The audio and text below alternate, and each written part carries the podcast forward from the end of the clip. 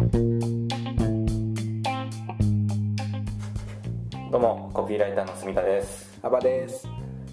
今日も幅さんと一緒にビズラジということではい。ビジネスについて語っていこうと思います。よろしくお願いします。はい、では、えー今日のテーマなんですけども、はい。何でしたっけ？え？スキルトレスキルの流行り廃りですね。あそうですね。の流行ねだんだんやっぱ一世を風靡したスキルもはやあの廃れていくよみたいな。はい。どうぞ。スキルの流行り廃りについて、と次に来るスキル、これから稼げるスキルはこれだっていうような話をしていこうと思います。お願いします。はいお願いします、はい。まあ、昨日ちょうど幅さんと、はい。まあ雑談をしててはい。出た話が、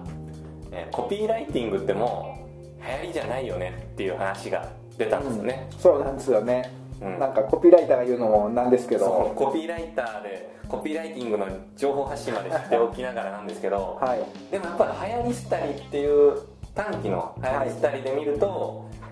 流行りっていうのは終わったかなっていうのは僕は思うんですよね、はい。一時ほどはそれは多分住田さんコピリッチってサイトを運営されていて、まあはい SEO1 位じゃないですか、はい。でそこに入ってくるリストだったりとかあのリえーと興味を持たれる方のリストだったりとか、その理由みたいなところでうん。現れるのかなとも思うし、うん。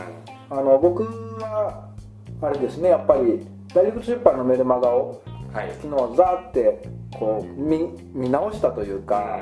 集めて見た時にはい。もう昔ほどやっぱコピーコピー言ってないんですよね。そうですね、まあ、ダイレクト出版について知らない人もいるかもしれないんでちょっと解説すると、はい。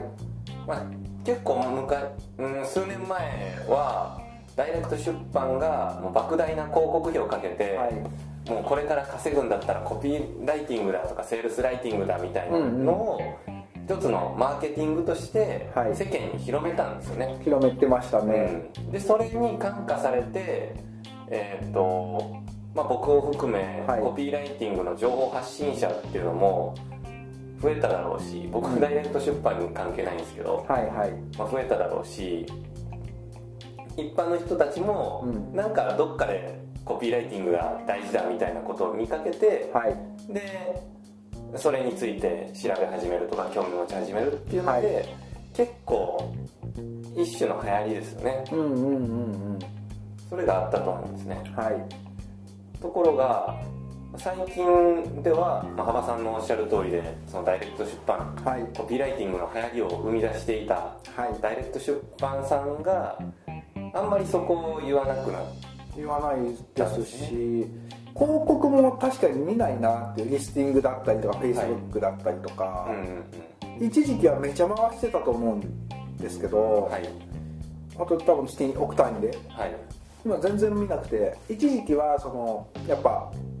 クリッククリックしたらなんか急に動画がこれは魔法のペンですみたいな、はありましたね、い、動画広告。あの本を売る広告でしたけど、はいあれも全然見ないんでうん。ってことはやっぱりそのコピーライティングを流行らしたぐらい力のあるというか、うん。勢いのある会社でもコピーライティングっていうキーワードでうん。採算が取れなくなってきてる、うん。まあもうなんか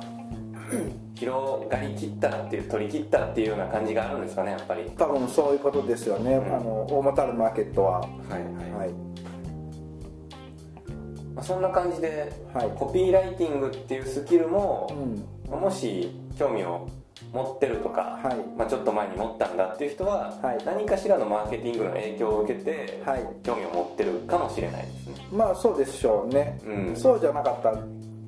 なかなかたどり着かない言葉だと思うんで コピーライティング。うんアフィリエイトとかネットビジネスとかで、はい。よくコピーライティングが大事っていううんうん。言われるんですけど、はい。まあ、それは確かに間違いではない。間違いではないと思います。あの現に僕も住田さんもコピーライターではあるんですけど、はい。あのじゃあコピーライティングライティングテクニックとかそのコピーの成果物で稼いでるかって多分そうじゃないじゃないですか。本質は、そうですね。本質は。そうですね。はい。どっちかっていうとそのなんていうんですかね売れるコンセプトメイキングだったりとか、はえっと共感を共感とか感動を生むため購買活動につなげるための、うん。こう心理的な技術だったりとか、はい。まあえーと、ターゲットへの共感、はい、何が彼らも欲してるんだろうみたいな。そこを深く掘っていくみたいな感じですかね。ねそれのアウトプットの形がたまたまコピーライティングっていうものが今までは、はい、そのコピーライティングでは文章っていうものがやっぱウェブでは強かったけど、はい、今後はどうぞ。僕です。あの、まあ、今後は、はい、あの なんで僕なんですか？いやあの、まあ、あの、はい、今後は文章じゃなくて動画の方に移ってきてるよね。っていまあまあ本当にその通りですよね、はい、まあ、流行ってる SNS とかを見ても、はい、昔 Facebook って、やっぱりテキストベースというか、テキストが結構役割大きかったと思うんですけど、それがインスタになって、うんうん、画像しかほぼほぼほぼなくなって画像がメインで、テキストはおまけっていう位置づけになりましたと、そうですね。上と下がね逆転してますもんね、でさらにそこから YouTube とかが流行って、はい、動画の時代が来るよ来るよって言われてたんですけどやっぱり来ましたね、はい、でそうなってくると純粋にライティングっていう話ではもっとなくなってきてるなって思ってて。そうですよねライティング、うん、そうですね。アウトプットとしてのコピーではないですよね。そうですね。でそ,、はい、あどうぞ。そこから動画になってじゃあどういうものがスキルとして重要視されるのっていうところを考えるとさっき幅さんがおっしゃってたような、はい、コンセプトメイキングだったりとかも、企画作りですよね、はい、どんな感じのコンテンツを作っていくかっていうそこの部分がかなり重要度高くなってるなって思います、はい、そうですよね。あのスキルの流行り廃りっていう話でいくと最最近っていうかここ23年の流行りでシンギュラリティみたいな、はい、あのシンギュラリティに反応しちゃダメですよ。あの AI が、えーと、AI がなんか発展するとなくなる仕事残る仕事みたいなので、はい、結構分けられてるんですけど、はいまあ、コピーライティングも AI じゃないですけど動画が流行ることによってコピーライティングじゃないですコピーです。アウトプットとしてのコピー成果物も、やっぱ動画がどんどんどんどん 5G になって回線速くなって、当たり前になることによってあとなんか立体の VR とかによって多分徐々に衰退していく、あのスキルというか、形なのかなと思いますね。で、まあ、住田さんやっぱ TikTok とかやられてるじゃないですか、はい、やっぱ時代が来てる感はありますか？そうですね。結構ありますねあの動画にどんどんシフトしてくるだろうなっていう流れは確実に感じてて、はい、っていうのもインスタはさっき画像で流行りましたよねっていうのを言ったんですけど、あれも IGTV とか、はいはい、その辺の機能を追加したりして、どんどん動画の方に寄せてきてると思うんですよ、はい、ええええでも YouTube なんて今大流行りで、ブログよりも今 YouTube やりましょうっていう風潮になってるじゃないですか。なってますその情報発信界隈でも、はいうん、そんなんもあるし、うんうん、っていうのを考えるともっと動画に特化した SNS っていうのが来るんじゃないかなと思ってて、はい。まあ、それもあって僕はちょっと TikTok は要チェックだなと思って、はいはい、で今あの種まきというか、はいはい、仕込んでるところですね。なんかね本当2年ぐらい前だと TikTok って広告も結構回ってて、はい、で、まあ、女子高生が踊るんだなみたいな、そういう感じだったけどそういう感じでは、まあ、住田さんやってないっていうの踊ってるのかと思って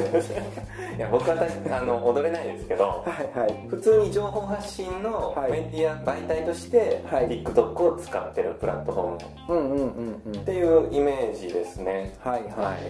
実際喋ってるだけですし、はい、それでも現状アクセスがかなり来るんで、はい、初動はマネタイズできるかできないかっていうのを抜きにすると、うん、インプレッションというか、はい、リーチ自体はかなり多いなっていうイメージですね。はいはいはいはい。なんかさっき住田さんに僕教えてもらったんですけど株式会社ギルド？はいはい。あの YouTuber の企画を買いますよみたいな。そうですね。あの2チャンネル作ったひろゆきさんが、はい、作った会社ですね。はい、うん、やっぱなんかまあコピーライティングとかっていうのなんていうのかな。そのやっぱまあ本質的なマーケティングだったりとか企画力、えーとまあ、コンセプトメイキングかける切り口みたいなところだと思うんですけど企画って、はい。はい、なんかそういうのをやっぱ本気で、うん、あの稼いでる。さっきギルドのサイト見たら、えーと、ヒカキンですっけ、はい、があの募集しあの買い取りますってやってたりとか、うん、まあ、彼らも本気で欲してるんだなっていうのを感じてそうですね。なんか時代の流れとしてはそういう企画力っていうアイデアを出す力っていうんですかね、はい、そういうところがめちゃくちゃ付加価値上がるなと思ってたんですよ、はいはい、動画を YouTube とかのチャンネルも僕あの56チャンネル運営してるんですけど、それをやってる中で、はい、一番重要なのってその最初の企画段階のところなんですよね、はい、結局、うん、それを試行錯誤してるわけなんですけど、はい、じゃあそれを企画をポンと出せる能力があったら、うん、その人ってかなり需要あるよねって思うんですよ。プロデューサーテレビのプロデューサーみたいな感じですか？うんなんかね、ね、視聴率何パーセント男みたいな。はいはいはい。ありましたよね昔。そういうのができるとかなり強くて、はい、でその時代の流れに合わせて、はい、株式会社ギルドですかね、えー、あの企画を買い取ってそれを YouTuber ネタに困ってる YouTuber とかに売って、はい、こうそこをマッチングさせる需要と供給マッチングさせるみたいなビジネスも出てきたんで、はい、今後の流れとしてもやっぱその辺のななんだろう企画力クリエイティブな、まあ、企画力で、まあ、うんこれは僕らコピーライターだから言うわけじゃないんですけどないんだけどあのやっぱりコピーだなって僕は自分を振り返ると。でまあうちはそういう YouTube みたいな企画はそんなにないというか、まあ、やるとしたらうちの取締役が動画なんでやるんですけど、やっぱ大上段の事業戦略の際の儲かるポジションとか、はい、儲かるまあコンセプト、はい、オファーとかそういったものもすごい、まあ、コピーをやっぱ最初にやってきてることは大きいなって。だからなんていうの廃れるスキルとか言って大変もあのちょっと煽ったわけじゃないんですけど、はい、スキルとしてはテクニカルななんていうんですかねライティングテクニックみたいなのはやっぱ廃れていくと思うんですよ。ツァイガルニック効果とかバンドワゴン効果とか。そのねテキストは。はい。でもそれをハロー効果とかあのいろいろねあの返報性でもいいんだけどあるんですけど動画でやれば全くやっぱまた別じゃないですか。表現方法がね。はい。だからさっき僕はうちのちょうど会社のカタログが今出来上がって、はい、隅田さんに推薦文書いてもらったんですけど あれハロー効果ですね。ハロー効果になるのかな？分かんないですけど。はい。まあでもそテクニック的なことって本当に価値はなくなっていきますよね。なくなってきますね。あのやっぱ AI がもっと賢くなったらうまくいったコピーとかを吸収してアウトプットしたら僕は勝てないだろうなと思うんで、コピーに関して。絶対になりますよそれは、はい、あの AB テスト無限に繰り返して、はい、いいコピーにどんどんブラッシュアップしていくみたいななっていきますもん絶対それはデザインの分野はもうすでにそういうふうになってますし、はい、AI が、ね、うん、その配置とか勝手に変えて最適化するみたいなのもやってるし SEO の文章に関しても、うんうん、何年か前に、はい、騒がれてたんですけど、はい、AI が作ったテキストでもう、うん、結構検索上位にちゃんとかかってくる文章が書けたみたいなニュースにもなってたんで、まあ、そのなんて言うんだろう流れがセールスコピーという分野にもどんどんどんどん流れてはくる。ですよね。間違いなく、うん、でもやっぱそのじゃあセールスコピーどんなこと書くのとか、うん、もっと根本的な部分。無から U を生み出すところですよね。うん。クリエイティブですね。クリエイティブ。まあ企画力っていうか発想力っていうはい。アイデアを出すとか、はい、その辺がめっちゃ大事になってきて、うんうん、じゃあそれをこれからどうやって養っていくのっていう、はいところを考えるとウェブアカですか？そういうのに あのそうじゃなくて、はい。まあ、でも実践をしていかない実践経験積んで、うん、でいろんな知識とか、はい、経験値積んでうんうん、で結局その出てくるアイデアってそこの組み合わせじゃないですか、はいはい、なんであの自分の中の引き出しを地道に増やしていくっていうことしかないんじゃないかなと、うんうんうんうん、アイデアで言うときっと最近面白いなと思うのが、はい、寿司ドルって流行ってるの知ってます？寿司とアイドル。はい。なんかお寿司屋さんの大将がプロデュースしててでえっ、ー、となんかそのお寿司屋さんでその寿司ドルがお寿司握ってくれながら踊るみたいなそういうお店が結構流行ってるらしいんですよ。はい。それってあのかなり ぶっ飛んでますけど、うん、寿司とアイドル無理やり組み合わせたら流行った。はい。もうその大将も本当にアイドルがめちゃくちゃ好きすぎて、はい、アイドル養成講座自分で始めちゃったみたいな、はいはい、でそこに来た子をプロデュースして寿司ドルにしたみたいなこうストーリーがあるんですよねなんか気はもすぎて一発屋の匂いしかしないんですけど、はい、しないんですけど一発屋でも何でも流行ったのは事実じゃないですか。そうですね。で20世紀のポップアーティストのアンディ・ウォーホルが誰でも15分間はムービースターになれるみたいなものを言ってた、はいはい、まさにそんな感じだなって聞いてたのとあと別にこれは茶化すわけでも宣伝するわけでもなく本当にちょっと思ったのは今の住田さんの話聞いてて1月18日にやれるのもう埋まってるのかなそうですね。もう埋まりかけです。埋まりかけ。まあギリギリ間に合うかどうかだと思うんですけど、はい、あそこでまあ住田さんがここ何年間かやってきたあのウェブマーケティングのいろんな振り返りと未来に向けてですよね。戦略と、はい、そうですね。ツールと、はい。網羅し的にいろいろ喋ろうかなと思ってます、はい、僕は間が悪いんで告知をするタイミングが間違ってるかもしれないですけどいやあれすごいいいな。まあ動画化されるのかどうかも分かってないですけど、はい、あのまあやっぱりさっき初めての人がやるには試行錯誤みたいな話もあったんですけど、ショートカットするためにはやっぱそうやって住田さんにやってこられたこと、あらかじめ知っとくか知っておかないかでやっぱ1年2年のロスはあるのかなと思って。まあいろいろやっぱり情報として知っとくっていうのは、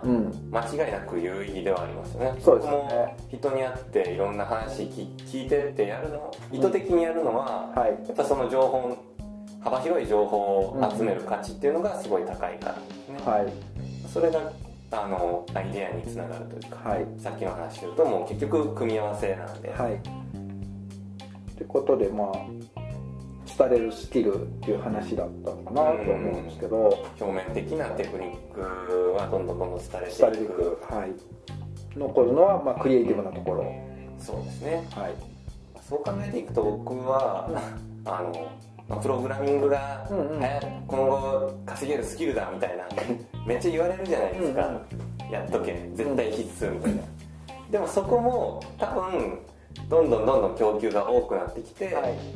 じゃあ今子供にプログラミングをしてたらいいよみたいな、うんうん、してしてまじゃないですけどあのめっちゃマーケティング使ってるじゃないですか、はいはいはい、それは多分その人たちが大人になる頃には飽和してんだろうなっていう気はします。多分あれに関しては大事なのはプロ